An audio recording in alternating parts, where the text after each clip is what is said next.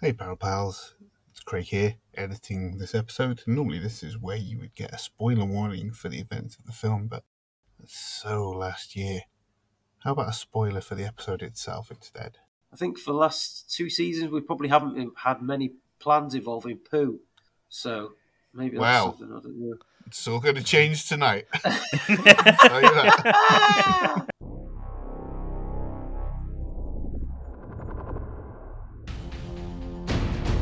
Hello, I'm Adam, and you are listening to Diabolical Evil Schemes Done Better, podcast where four long suffering friends dissect film's most dastardly schemes, then try to improve them.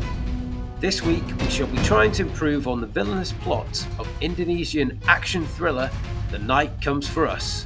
So, stand by for action. Anything could happen in the next 60 minutes. And let's get diabolical.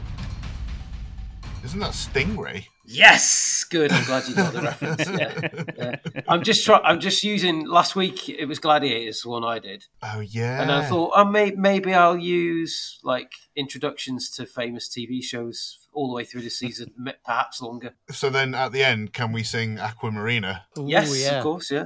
I think people will be a bit confused, thinking, why are they singing that? after Well, just tell them that the, sh- that the submarine was built in Indonesia. Yeah, that's probably not a lie. Stingray was Indonesian. Yeah. Welcome to this week's episode. We have got a blood soaked, bone breaking gore fest of a show for you. So let's get started with the opening question What's your most favoritist gory scene from a movie? And we'll go with Craig. Hi, Peril Pals. Craig here. There's a scene in this that reminded me of my favourite gory scene from a movie. I don't like much else about the movie, but it's in Rambo when he gets on the back of a, a truck with a, a machine gun mounted on it and shoots the driver to pieces. Pieces. And a fine mist of blood. I love Rambo. It's a good film. Is that was that on the, the latest one of the latest Rambo's, the one where he's got the fifty cal? Number four. It was the one from like 2009 or something. Yeah, the fourth yeah, af- one. after yeah. um, after Rocky Balboa came out, wasn't it? Yeah, that was the, that was the thing, because Rocky Balboa came out, and I thought that's brilliant. It's like a return to classic Rocky. And then Rambo came out. I was like, "What the fuck is this shit?" Ah, But it did Yeah. have Julie Benz in it, which was a nice surprise. It did, didn't it? Yeah, that's Yeah. right. Yeah, it was always nice to see a, a old favourite pop up in a film. and your man from Twenty Four. and it was just ridiculously gory. Yeah, Yeah, it was. it's well good. It was really good. Uh, ben, Well, being the teetotal killjoy I am, I'm not a big fan of gory films. oof. But Oof. I've got two scenes that stick in my mind from childhood. One Yeah. is the bone break in the arm wrestle in The Fly, Yes. Yeah. Oh yeah, being yeah, that's a particularly nice gross. Mm. Yeah. And then the other, and I can't tell you what film this is, but there used to be a guy who would come round our street in a van, like a video van, and you'd rent videos off him. Yeah. right? And we rented one video one time. It was kind of like a teen horror. And it's these friends, they end up going around a haunted house and they get split up. And then one friend finds another friend, but this friend has been crucified and there's- there's a huge cavity in his chest. Mm. And the, the friend who who finds him tries to, to help him off the cross, but ends up Oh, just untying the cross and it falls to the ground, slams slams against the ground, Like and he's got Davro. dust in his chest cavity and he's screaming. Like So the Bobby friend- Davro, that's what I was thinking. Bobby Davro falls over on stage. A bit like that, yeah. and so the friend right winches them back up and looks for something to Yeah. clear the dust, sprays this water bottle on them, and the friend starts screaming, screaming, and then they he like dusts the, the water bottle and just says vinegar on it. It's always stayed in my mind. Jesus Christ, that sounds familiar, but I wouldn't. I don't remember what film it is. Does not ring a bell. well, Peril Pals, yeah, if you know what film that is, let Right, it's uh, on the back of a postcard to uh, Yeah. Diabolical Evil Sleeves and Better, please. PO Box PO one Box one one. 666. Satan Street. Oh. Uh, the best, the best, the best. Hello, the best, the best, the best here, your reigning champion, and my favourite gore scene. It's the first one that leapt to mind because there's a lot to pick from. There's a heck of a lot. Hmm. Oh, a heck of a lot. Oh, But yeah. I've plumped for the Ooh. scene in Cabin Fever Oof. where one of the female characters is shaving her legs and she just takes all the flesh off her leg Oh. as she's scraping Oh, the yeah. razor blade up as they start Jesus. to become infected with the flesh-eating disease. That that's a Yeah, really that's good, terrible.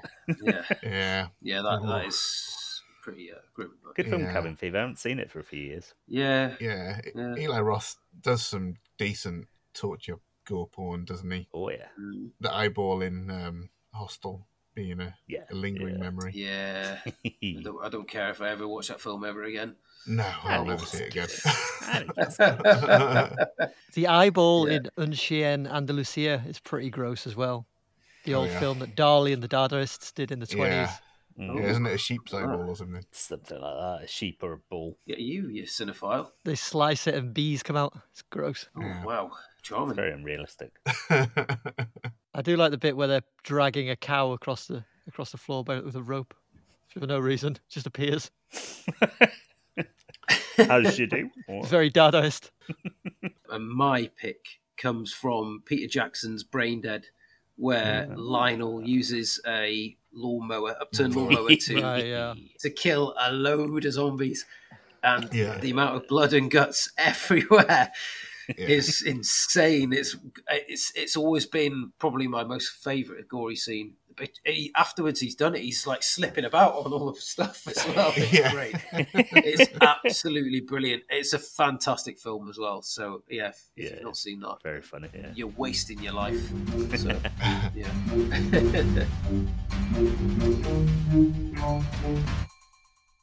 Hurling an ashtray into an opponent's face from across the room and using a children's toy jammed into some geezer's eye. Yeah, Omer revels in its bloodlust and its cravings for cinematic judgment of the films of 2018. So, can I have a yeah or meh for the following films, please? Hereditary. Yeah. Yeah. Fucking love Hereditary. It's a horrible, spine tingling film. Gaz, the best, the best, the best is a wonderful Oh, fellow who's been trying to get me to watch Hereditary for a few years, and I still haven't got around to it. I'm to Oh, you should. Oh, you should. I also haven't yet watched Insidious, which I'm been, I've been meaning to. That's really good as uh, well. I really like that. Yeah. Yeah, yeah. Hereditary and Insidious. They're, they're two films that stay with you for for the haunting aspect. They've both got. They're both really, really creepy, and there's just Yeah. something all the way through it. It just feels like somebody's like blowing on your neck all the way through. It's and they belong to the same genre in my head and will until I watch them both, which is recent horror movies with uh, polysyllabic one name titles. There's, there's a whole, Yeah. there's loads of them, isn't there? yeah, yeah. It's good. The Sinister, Yeah. Hereditary, Insidious, There's um, Oh, Thesaurus. So Dictionary. that other one that James one did with the um the brain monster. Spoiler. Yeah. Ah, what's it called? Bloody hell. uh, Fast X. Fast X. shitbox. Right. I've never Anyway. seen it. If you're interested, No, uh, I'm not sure if you'd enjoy it either. To be honest, it's very good for people who like that sort of thing. But uh, yeah, perhaps uh, something you should probably avoid. Uh, a Star Is Born. Haven't seen it. Never I haven't seen it. Never seen it. It's really good. It's really good. I, I watched it with very low expectations. which version? We talked about this in a Hmm. previous episode because Yeah. I asked Turner if he'd seen any of the previous versions of it, and he said that he hadn't. Just the Gaga one. Uh, yeah. yeah, But there's about 17 versions of it, right? I think there's four. yeah, the, the Brad, Bradley Cooper, uh, Lady, Lady Gaga, Gaga. Lady Gaga, A Quiet Place. Yeah. I haven't seen that either.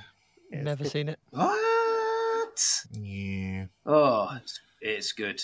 I haven't Yeah, seen that, it's- and I haven't seen whatever the is it the Bird Box or some shit with Sandra I've never Bullock in it. never bothered watching that one. Uh, Yeah, that's not that good. Bird Box. It's Uh, all right. Maybe it's not, but it's Sandra Bullock, isn't it? And I'll watch anything Yeah. with Sandra Bullock mean- in it. Once she's got it on the tray, it's pretty smooth sailing. Yeah. Th- I think that does happen if you're making a joke. Oh, I think that happens in the film. All right. and this is, and I'm pro- probably going to say another, another film. Probably you two haven't seen now. Uh, that me, and the best of the best, best. have Definitely seen Upgrade. oh yeah. Uh, Yeah, baby. We talked about it because it's made by the same guy as Invisible Man, right? Yeah, Leigh Whannell. Yeah. Yeah. And I haven't watched it. Yeah, Yeah, I've never Oh. seen it. Film. Mm. I saw Johnny Mnemonic, if that helps. that does help. I still love that film. I wonder whether it's aged Yeah, well. it's really, really, really good. Dolph Lundgren as the priest is amazing. Yeah, like Jesus coming out with Yeah. his fucking crucifix hands. I thought that was generally accepted as um, Keanu Reeves' low watermark for, for career. People hate it, but I always used to love it. Yeah, yeah. everything's Keanu Reeves' low watermark to somebody. The best, the best, the best didn't even like fucking Speed. So what can you say? And I think uh, Ben didn't as well. So I yeah. didn't. I didn't. Yeah. Yeah, it was a pile of shite.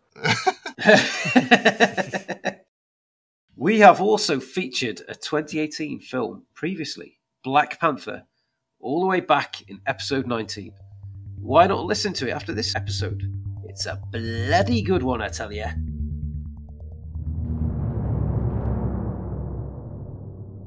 The Night Comes For Us is written and directed and produced by Timo Tjahjanto and sees the raid stars Joe Taslim and Iko Uwais reunited, this time as old friends turned adversaries. As reformed protagonist Ito seeks to protect a young girl after a village massacre, and antagonist Arian strives to replace him as one of the Triad's elite Six Seas. What follows is one of the most brutal and bloody action flicks I have ever seen. The Night Comes For Us started life as a screenplay then in 2014, it was adapted into a comic form. Then, overcoming half a decade of financing and pre production hurdles to finally make it to film and was released on the 19th of October 2018. The film received generally good reviews, with Variety saying it boasted some of the most inventive, gory, and dazzlingly choreographed screen violence in recent memory, and with a Rotten Tomato score of 91% based on 33 critic reviews. It's a film that soon grabs you by the neck, straps you down, puts matchsticks under your eyelids, and refuses to let you look away in an adrenaline packed two hour thrill. But before we get into the film, I have several questions for you all. Oh my lord. Craig, yeah. if this film was a cake, what kind of cake would it be? If this film was a cake, what kind of cake would it be? Yeah. It Stop would be. playing for time. Don't interrupt me. I'm. I want to. Oh, he's playing for more time. Blaming me. Do do do do do do do do. I've got a cake it could be. do, do, do, do, do, do, do. Boom. I've got a cake. It could be. It would be a devil's food cake. Ooh. Well, you're in the right ballpark. It's actually uh, red velvet cake because. Uh, That's what I was going to that. I was say. thinking God that. damn it. yeah. That's what I was Oh, thinking, oh, well done, well done, you two. But you're all in the right ballpark area, so I'll give you like a, a, a bonus point, imaginary point that we'll probably never keep track of. But you know, it was good. Ben, I'm free. Julie Estelle's character, the operator, was initially scripted to kill her rivals when they tried to call directory services with a high pitched dial tone. True or false? Well, judging by the name, you'd say that has to be true.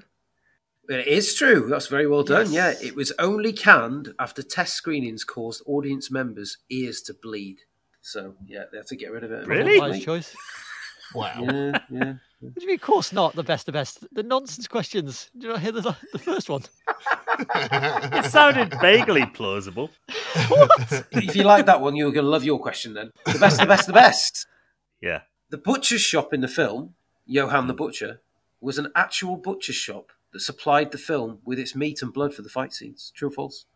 Um, false. It's actually the butcher's shop that Rocky trains in, and it's in Philadelphia in the United States of America. No, it's actually true. And the set was regularly swept so the remnants could be used in film branded food items. Uh, have you triad our steak? Was just one of them, along with six C sausage and, of course, Track Boy Bobby. anyway, enough of all that. What did we think of the film? Ben, as someone who's a bit averse to the old blood and gore, did this film have you on an adrenaline high or turning away in horror? Somewhere in between, to be honest. It was a bit of a mixed bag. Mm. On one hand, you've got like the gangster trying to escape his past story that felt a bit played out, and the rivalry between Ito and Arian I felt got lost in the confusion of keeping track of who's trying to kill who. And then the hyper violence that for me didn't really serve a story. But then on the other hand, you've got the mesmerizing fight choreography. And then I'd say probably my highlight, the equally inventive cinematography. I mean, some of the tight shots in particular were just so Mm. creative. The one that springs to mind is where the fella's shooting the shotgun and you, the camera's just off the side of it, but it's really tight on him. That there was examples all the way through these really, really nice creative shots. So overall, it gets a if you like your violence with a side serving of blood and guts, and you're not too fussed about compelling stories, then this movie is for you. Out of five. And that's out of five. Lovely. Five. Thank you very much. Uh, the best, the best, the best. We've um, spoken briefly about this on a couple of occasions, and I think we're all we're probably going to say similar things about it. I would imagine so, yeah. Yeah, I think it's a lot of fun. The very definition of bone crunching action, this film. If you get a dictionary that has phrases in it, a phrase dictionary, that A- a dictionary. bone crunching action, it will have a photo of this film next to it. Um, Yeah, which there's 24 frames a second, so you're not getting very much film for your for your money there. In fairness, but it is just a phrasionary after all.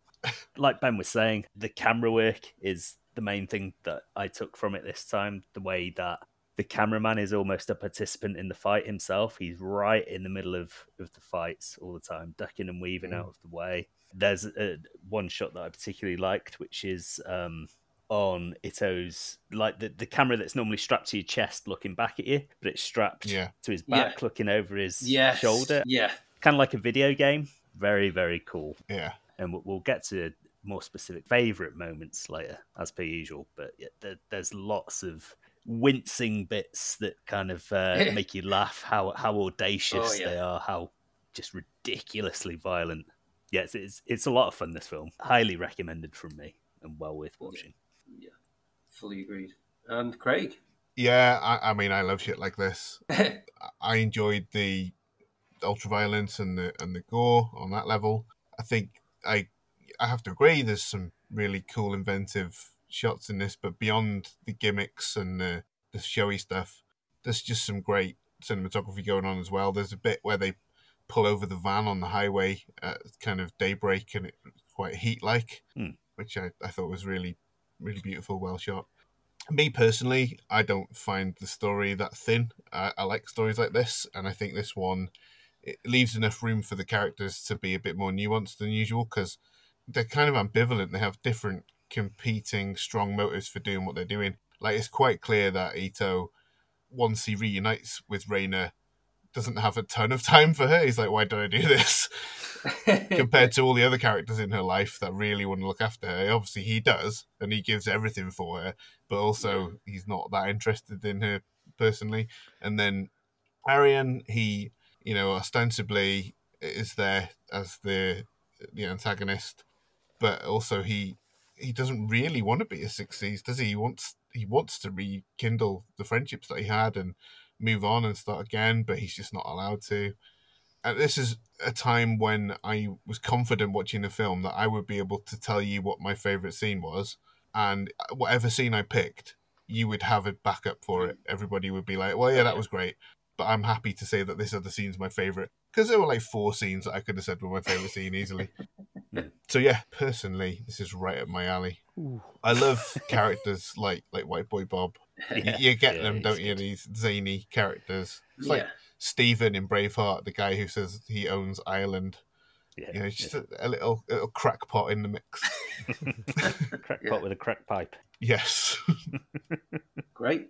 Well, I think that's uh, fairly well-rounded um, reviews for everybody so far. And as I've already alluded to, for me, it's just a total thrill ride. I love it. I don't usually remember that many films I watch, brand new films I haven't seen dozens of times already. But this one, it just like firmly lodged in my brain, like somebody had picked up a shard of glass and rammed it into my temple. Once it got going into the violence, you just can't look away. Like you've all said, choreography, fantastic. Cinematography, fantastic. Uh, lighting as well changes frequently through like a Yeah. scene, and you're just like, wow. There's one we'll get into afterwards. I was I was going to pick out the one the best of the best said about Ito in, in the third person shot from behind him, exactly like a game. And it's just for about five seconds, ten seconds, Yeah. and then they just don't use it again. But it's just like showing off. It's like going, look at this, and then they're cr- straight back into the crazy fight scenes, and it's just brilliant. To me, it feels like a natural descendant to Enter the Dragon and stuff like a full-on modern take on Enter the Dragon kind of thing. Hmm. And I don't always approve of like hyper violence and the blood and the, the gore and stuff because sometimes I feel like it's substituting for something else, the substance of the film. But I don't think it is with this film. I really, really thought the characters are really great. I love the the old gang members all trying to come together again in different ways, but then driven apart again. And I saw it last year when we were filming season four, and as soon as I saw it, I was like, "This is going straight on the list." Well, uh, when we get to my next pick in a couple of weeks, I've selected a film that's kind of really well known for kind of gimmicky shots and transitions as well. And one of the things about this film that I noticed that I really liked was some really great transitions. Like after Mm. the the opening scene on the beach, it cuts without you realizing it to a framed picture of a beach that's inside Oh, uh, Ito's flat. And then later on, there's a brilliant transition where Ito and Reina are having a chat on the kitchen floor, and you just see Arian's shadow come into frame, but he's actually in a different room, in a different place completely. Yeah, that was cool. Yeah. Yeah, I, I don't know if gimmicky is the right word. I think it, there was really inventive shots, like we we discussed. I don't but mean again- gimmicky as an insult. Yeah, Yeah, ah, okay. Mm. But I mean, as you said, like the basics, the, the establishing shots were creative, framed Yeah. beautifully, and yeah, Yeah. I think for me that's a, a real highlight of the film. Right, we'll get into um, favourite sequences, and we'll start. Oh, just before we do, I've got a recommendation. I've got it. Episode twelve, season four of It's Always Sunny in Philadelphia. It's called "The Night Man Cometh," and right. you'll have a lot more fun with that. The best, the best, the best. Your favourite sequence, if you please. Uh, let me just double check my notes to make sure it happens where I Tosser. think. it does. Did I? Okay, yeah. Did it actually happen? Did I just dream it? My favorite moment is a very small thing from a larger sequence where Ito uh, walks into a pool game at the docks between a load of goons and proceeds to obviously smash seven bells out of all of them. But the the moment that has always stuck with me is when he grabs one of the pool balls off the table and just Yeah. smashes that one guy's teeth in. Yeah. It's like Jesus Christ. There's a lot of bad stuff in this Yeah. film, but that one you you can just feel it, can't you? My teeth are tingling just Yeah. thinking Oh, yeah. about it. Oh, yeah. Holy hell! yeah. Craig. Well, I, I really like a satisfyingly brutal kick. And we've discussed before the best part of Louis Leterrier's Incredible Hulk is Hulk kicking Tim Roth into a tree. Yes. The best part of Yeah. um, Captain America Winter Soldier for me is when he jumps onto the ship at the start and kicks that guy into the Oh yeah. deck. And there's a great example of that in The Night Comes for Us. Just after the fantastic uh, fight sequence with White Boy Bob and Fatty, where Fatty finally escapes with. Oh no, not with Reina. He he catches up with Reina, who's with his cousin, Yeah. and they've unfortunately been cornered by Alma, uh, with who she's got her razor string. But when when Arian shows up, he puts his coat on her head and just kicks her into that fucking door, and it like Oh. breaks in half, and she's just limp instantly. And I was like, oh shit! just a complete full stop to that fight. It was like it was like fight punctuation, just boom. That was lovely. Uh, ben. I don't remember exactly which fight this is from because there are a few fights throughout the film. Is that? Oh, okay. Yeah, but it's where Ito gets picked up and basically suplexed into a sink. Yeah, oh yeah. Oh yes. Yeah. Yeah. it's with the operator, It was isn't it? Yeah. incredible. Just it happens Yeah. so quick. You, you you kind of blink and you miss it, but it's uh, it was shot brilliantly and it's uh, Yeah. a re- Mm. real, s- really smooth choreo- choreography. yeah, Yeah. Mm. yeah, and it doesn't look like a stunt sink either, does it? It breaks like No. perfectly in half, like a real ceramic Yeah. sink would. Yeah, and he and after that he's like fuck, doesn't he? Totally, he just goes. Oh, "Ugh," yeah. Just like tries to drag himself up against the wall. it's, it's I like mean, yeah, the I'm sound engineering as well is spot on. It's Yeah. everything. Yeah. You, Yeah, you they, that's it. everything They had to get that spot on because it's Yeah. it's the, some of the sounds are worse than the actual injuries and, and mortal wounds Yeah. and stuff. It's Mm, yeah, yeah. It's, yeah, like like uh, the best of best said about the cue ball or the um, getting smashed into the face of that guy. It's like, oof, the sound of it, fabulous. As for me, um, my favourite scene is the operator standing off against Alma and uh, Elena. And Yeah. particularly the best bit is where uh, I think it's um, Elena and her are, fighting after she's taken care of Alma, and they're stood in front of a glass brick wall, and it's all lit up from behind with multicolored lights. And they pause, and then you go to the little neon light, and the fly goes, bzzzt, and then he start Yeah. fighting again. I was just like, oh, Yeah, that's great. great. That's kind of like punctuation as well. Yeah. The yeah. finger in that scene is filthy. Yeah, Oh she's yeah, like, yeah. she just goes, Ah, snap, yeah. fuck off. Get that off. Useless.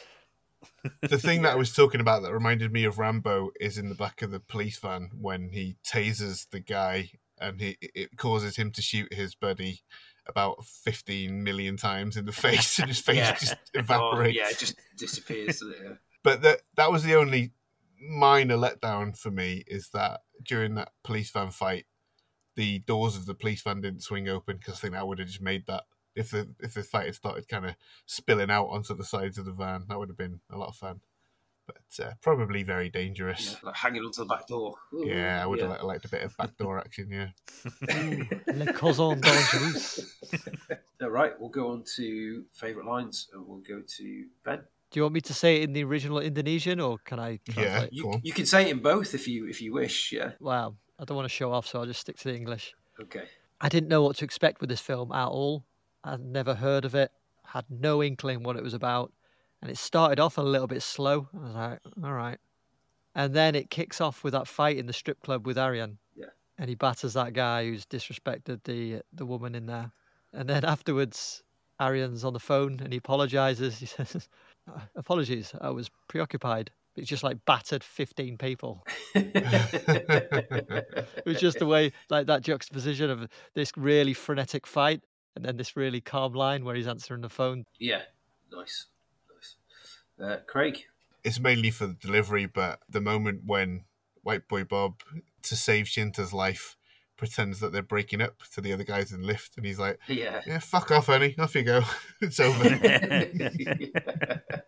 That's great. It's a nice bit of comic relief on it. Yeah, he's he's such good comic relief in that, and obviously, like he is on a par with the rest of the cast in terms of his martial arts ability. So for him to play kind of the modern sleazy equivalent of like a drunken master, you know, a, a, cr- a crack master, I thought was a really cool idea. Yeah, but you see he's got a ton of heart as well. So you, you Mm, can't help yeah. but root for him. Yeah, exactly. Yeah, great character. Uh, the best, the best, the best. Well, Craig took my favourite line from from White Ooh. Boy. Ooh, you go, So- girl. I've got a very slight uh, second pick from Chien Wu, who uh, says, "You know, this sounds like a fucking gangster movie." Yeah, Something it got it got a little titter Yeah. from me. The um, yeah, me yeah, too. Yeah. Yeah. Yeah. Yeah. Felt yeah. a little bit tangy for me. That I was like, Yeah. This is why the best, the best, the best, and I enjoyed the Matrix Resurrections, and no one else did. We're like a bit of meta, don't we? was Keanu Well, Reeves just winking at you the whole time? Yeah, but not in the movie. I I was just watching it with him, and he kept tapping me on the shoulder and going, "Hey, hey, what's this bit? What's this bit?" And I was like, "I'm watching it." You could just hear his moist eyeball winking at you inside.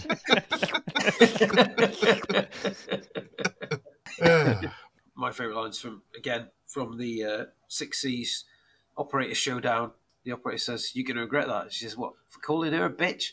No, for wearing white. yeah, And then, uh, and then about two minutes later, she's getting garroted by her own Yeah. cheese wire. Oh, ruins a shirt, doesn't it? Ruins it. They're not Six Seas, are they? They are Six Seas, yeah. I thought only Ito and Chien Wu were the two Six Seas that were shown in it. No, Alma's definitely it's Six Seas. yeah. The the Yeah. other two were Six Seas as Ah, well. okay. Sounds like a cough medicine or a cough drop. Oh, get yourself a six C's. You're thinking of seven seas. Seven seas, cod liver oil, yeah. Well, there you go. That's why. I'll be in the cold, dead ground before I recognise the Pacific Ocean, is what somebody said when they were making this film.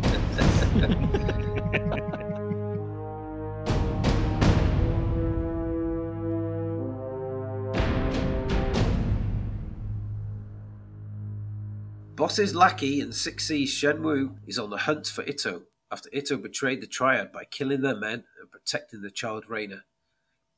After eliminating all of his friends and leaving no place to go to ground, Ito is still alive. Despite expending dozens of men, and after giving Arian one last chance to kill Ito, he fails. Whilst his backup plan of two other Six Seas, Alma and Elena, are also defeated by the mysterious Operator. The best, the best, the best. Was Chien Wu's plan all show and no go? Yeah, I mean, you'd think that he would know his own man in Ito, wouldn't you? And that Mm. he would be able to calculate that he's the best of his best, and that Mm. he needs some more manpower, maybe source manpower from from elsewhere, maybe get some Yakuza in there, maybe some mafia guys, the guy that stands doing nothing Timmy for Mallet. ages. Yeah, Timmy Yeah. Mallet, yeah. Just check, check the overhead storage. He might be in there. You never know. well, it seems to me like a lot of the gangs who first go round to beat up Fatty and White Boy Bob, they're not triad, are they? They're just local gangs, which is They're why when local when pissants. Six show up, they change sides, don't they? They're like, "Fuck this, let's let's team up and fight." You know, Mm, this yeah. bitch coming out of the the lift. Good luck trying to track who's killing who in this film. Yeah, it's, it's pretty difficult. Can't say that it matters. Don't really matter. Don't really matter, does it? Don't really matter. In the words of Begbie, it's obviously some cunt was going to kill some cunt. Yeah. Awful plan. Awful. I mean, all he's done is call Arian, who he knows has a relationship with Ito anyway. And then he's just sent streams, like wave after wave of his own men after them.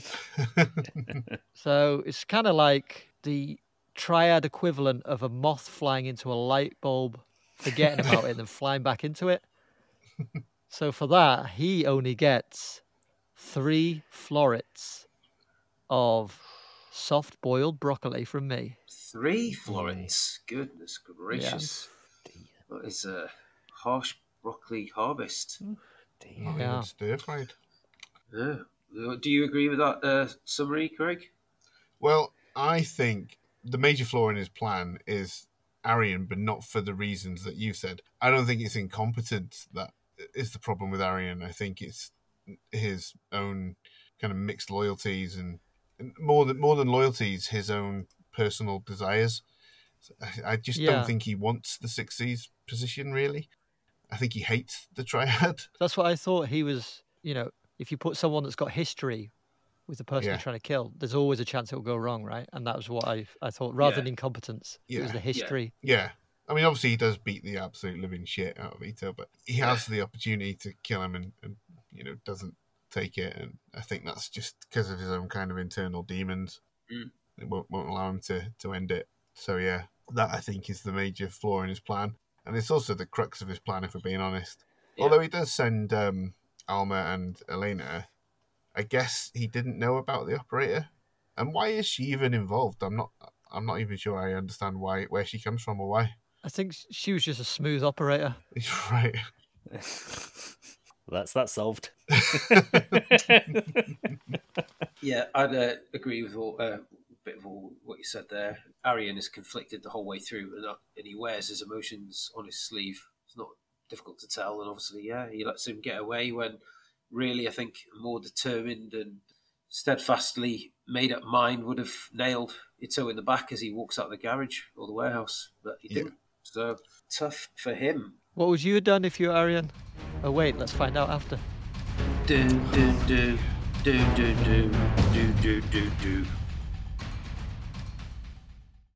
We have reached a point where we are about to unveil our own diabolical plans, where we compete for peril points.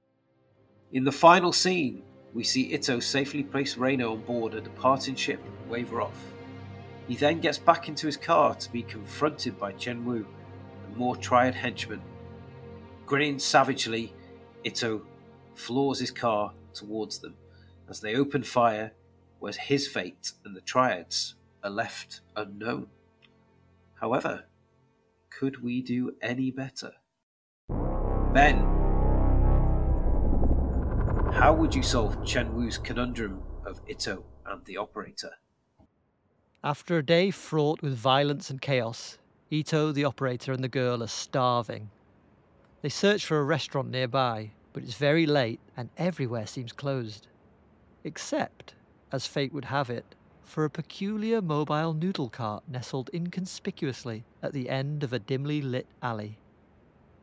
The sign atop flickers in the evening breeze, promising a deal too good to ignore. Two for the price of one, and kids eat free. Behind the cart stands a vendor, his face obscured by a big floppy chef's hat and a pair of natty cataract glasses. It's Chien Wu, the formidable Six Seas Triad man, unrecognizable in his ingenious disguise. With a flourish, he serves them generous portions of his finest noodles, their aroma a siren song to the hungry trio. The meal is a symphony of slurps and sighs of satisfaction. As they polish off the last strands of noodles, Chien Wu, with a magician's grace, mind you, presents them each with a fortune cookie. Cracking open the cookies, they find messages that are oddly personal and profound. Ito's reads In the heat of adversity, your true strength will be forged. The operator says, Burn away doubt and fear, and let your confidence shine like a blazing inferno. The girl with a giggle reads hers aloud Embrace the flame within you, for it is the spark of your greatest transformations. Intrigued and amused, they look up to find the vendor pointing a flamethrower at them. He pulls the trigger, burning Ito and the operator to a crisp and killing them dead in an instant. As he takes aim at the girl, her miserable face convinces him that she has been through enough. He takes her hand and leads her to the nearest electronics store where he buys a video camera. The next day, they begin their new venture together a food blog. Two bowls full becomes an instant sensation as they traverse the Indonesian archipelago from the bustling streets of Jakarta to the serene rice fields of Bali. Each meal, a new chapter in their ongoing saga. Uh, you had to have a happy ending, didn't you? Yeah, and after after I saw Chien Wu eating noodles, the plan formed immediately in my mind. Uh, you better believe I've killed the kid in mine. In a mousetrap, a giant mousetrap. Part of your plan there was what inspired me to go down the route I've done with mine. I thought the only thing this film needs is a flamethrower. So I'm glad I Ah. didn't use that in my plan. But it's This hasn't come up for a while, has it? You, you, we used to go on about flamethrowers quite a lot back in Yeah. season one. I have I have used one in one of my plans. I think.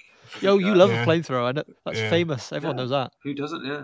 Just think, say my name, and you think of a flamethrower straight away. Have you seen Once Upon a Time in Hollywood, Turner? Yeah. Uh, I bet you love the end of that, don't you? It's like ah, ah, it's hot. so Ito wouldn't recognise uh, Chien Wu as the head of the Six Seas sort of thing, isn't he? He's like the number one. Usually he would, usually Yeah. doesn't wear a floppy chef's hat. and cataract glasses. But also, Ito's had a long day of fighting, so his eyelids are a bit swollen. Okay. what about the op- the operator's in pretty good nick, though, isn't she? Yeah, she's never met Chien Wu. She's She's looking for the Six Seas, isn't she? She's looking for all the Six Seas, so she must know. yeah, what he but looks that's, that's why she's never found them. She doesn't recognise them. okay.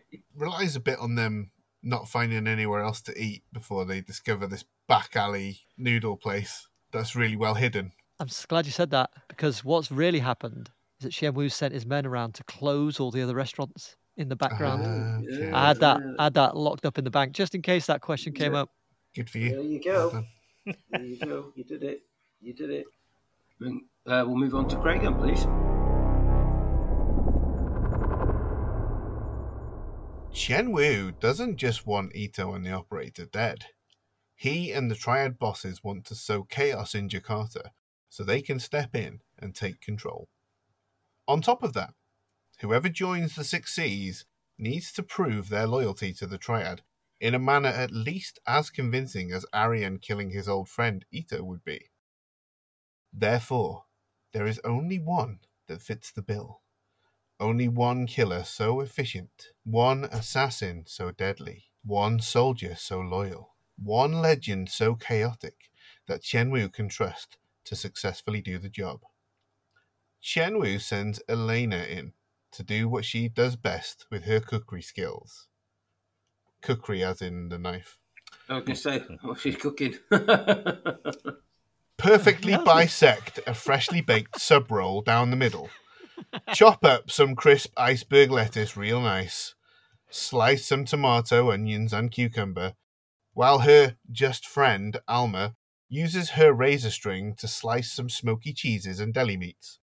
They dress like sexy Deliveroo drivers and take the perfect sandwich to Ito, who ravenously shares it with Reina, and that's when the killer strikes. Silent. Invisible. Think Joel Silver. Think Laurence Fishburne. You guessed it. The killer is Thrax, the deadly virus from Osmosis Jones.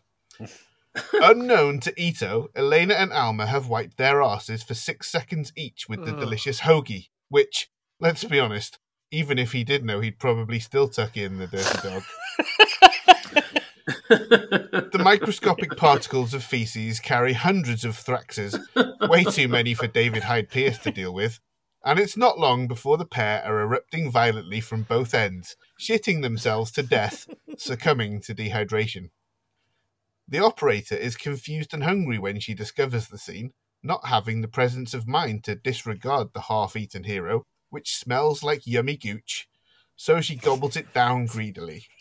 Her stomach gurgles a sad lament, and the last sound she hears is a squelchy little toot.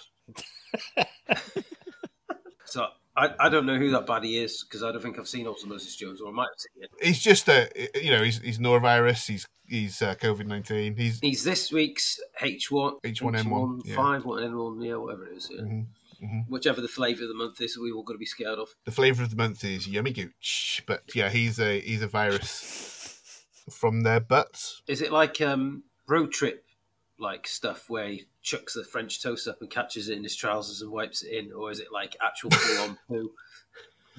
I don't remember that from Road Trip. Do you remember honest. that? He No, it's sends been a long French- time since I've seen Road Trip. I remember it now you said it, but I didn't remember it before. Imagine they both look clean and the sandwich looks appetizing enough, but Yeah. it's the unseen stuff, isn't it? You know, what's on your kitchen Yeah. counter, what's on your toilet seat. That's what's going to don't get you. yeah. And uh, also, what's between the, the buttocks of um, Six Seas assassins? A couple of questions from me. Yeah, Rim jobs. How do you explain those? Rim. Rim Yeah. drops. you you how much how much detail do you want? I've, I've always wanted to know. Yeah. This has nothing to do with the podcast. I'm just taking this opportunity. Are you asking me why people who deliver those don't get sick? Yes. And they probably have a wet wipe before they get, do those kind of things, don't they? Oh, they look clean enough. That's the thing; they look clean enough. That's what I'm saying. Oh, that's how they get you. That's how they get you. A wet wipe or bubble plan. bath before and ideally afterwards. Yeah. Yeah, and you shouldn't eat for a while, and you need to discuss that you're going to do it way in advance. Don't surprise your partner with a rim job, folks. No, no, because they A bit of life advice from Diabolical podcaster. there. Because That's the quote for the episode. If you surprise them too much and they're ready to uh, expel something, you might surprise them. I think them we too finally. I say we. quick. Oh, I've finally gone too far for the best, the best, the best. He's not enjoying this at well, all. I did, I did, I did, I did say at the start of this um, episode that I think we've gone a bit averse Yeah. to poo recently, and I, I'm glad to see that's been redressed with your plan. So I'm very, very Yeah, I promised you, didn't I?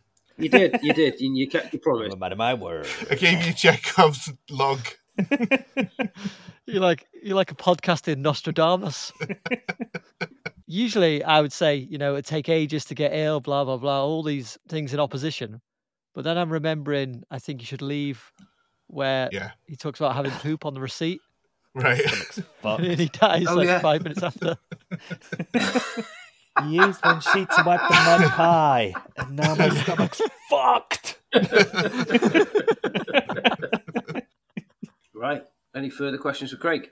I think that's that's more than enough. So we'll have uh, the best, of the best, the best, please. Here we go. I mean, Still laughing at mine. Sorry.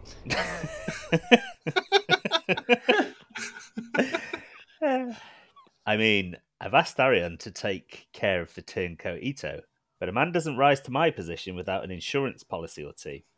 It's actually illegal to take out more than one insurance policy for the same object. But well, I am a criminal after all. Since he appears to have a soft spot for innocent young children, I shall use that weakness to my advantage.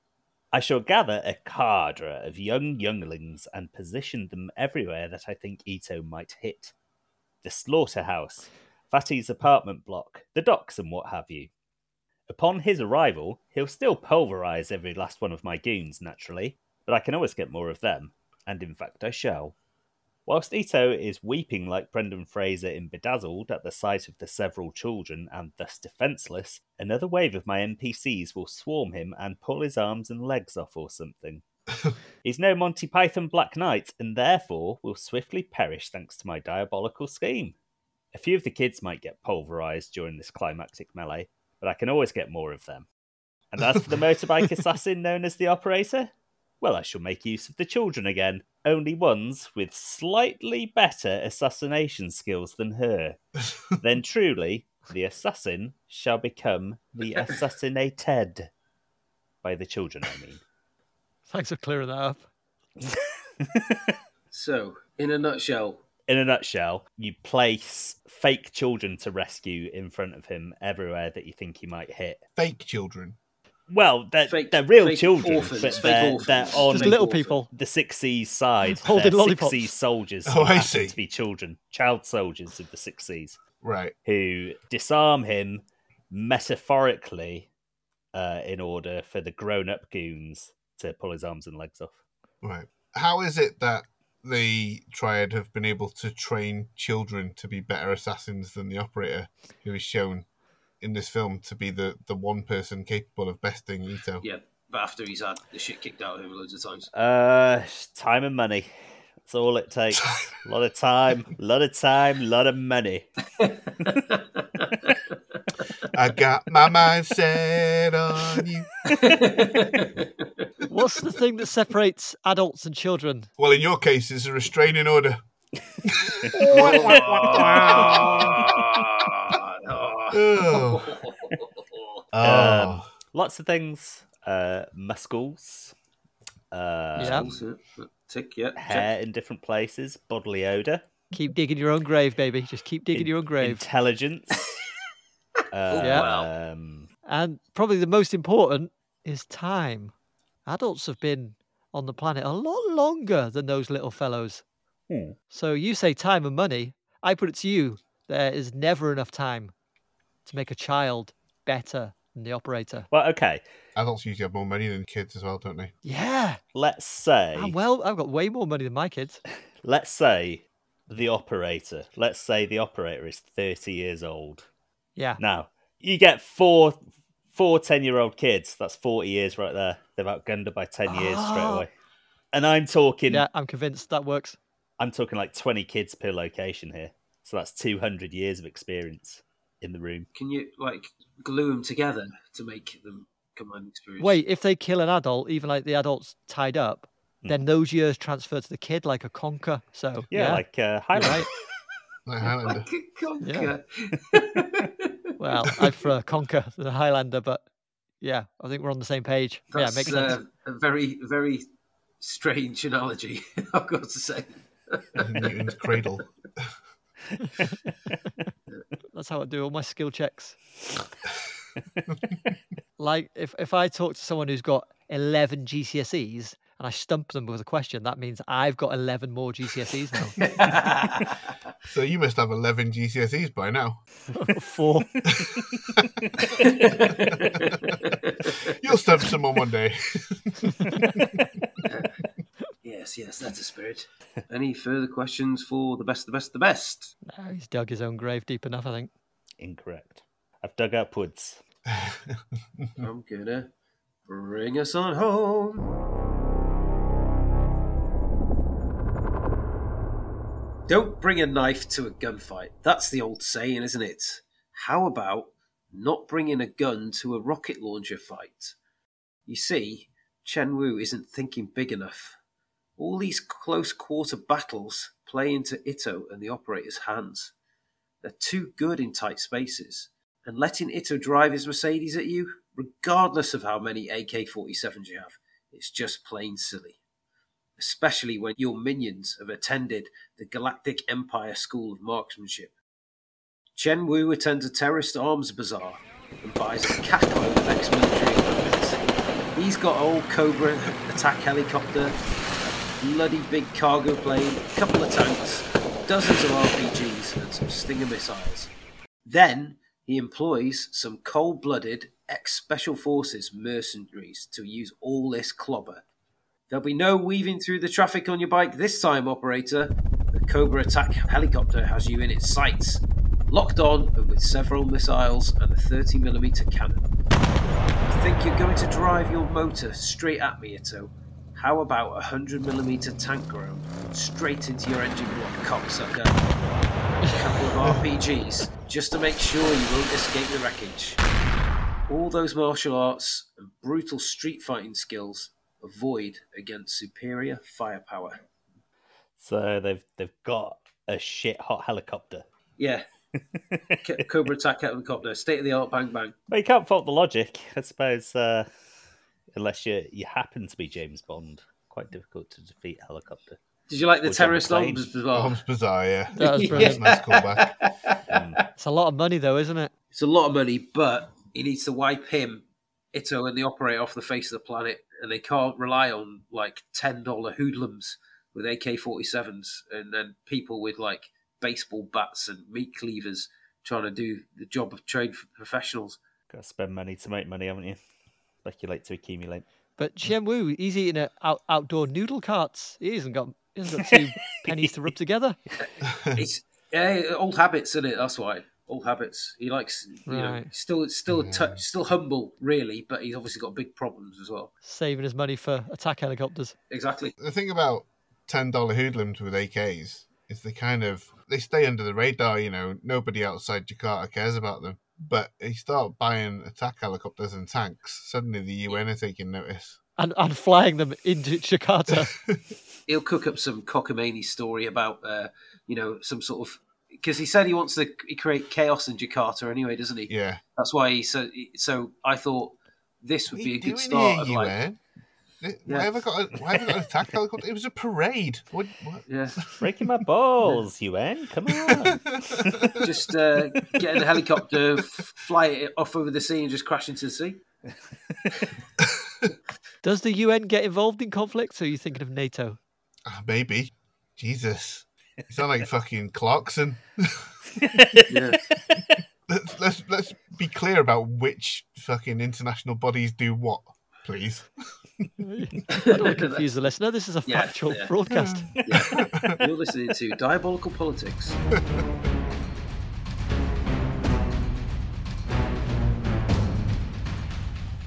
Right. Okay. Oh yeah, I forgot we have to vote. Yeah, we do. Unfortunately.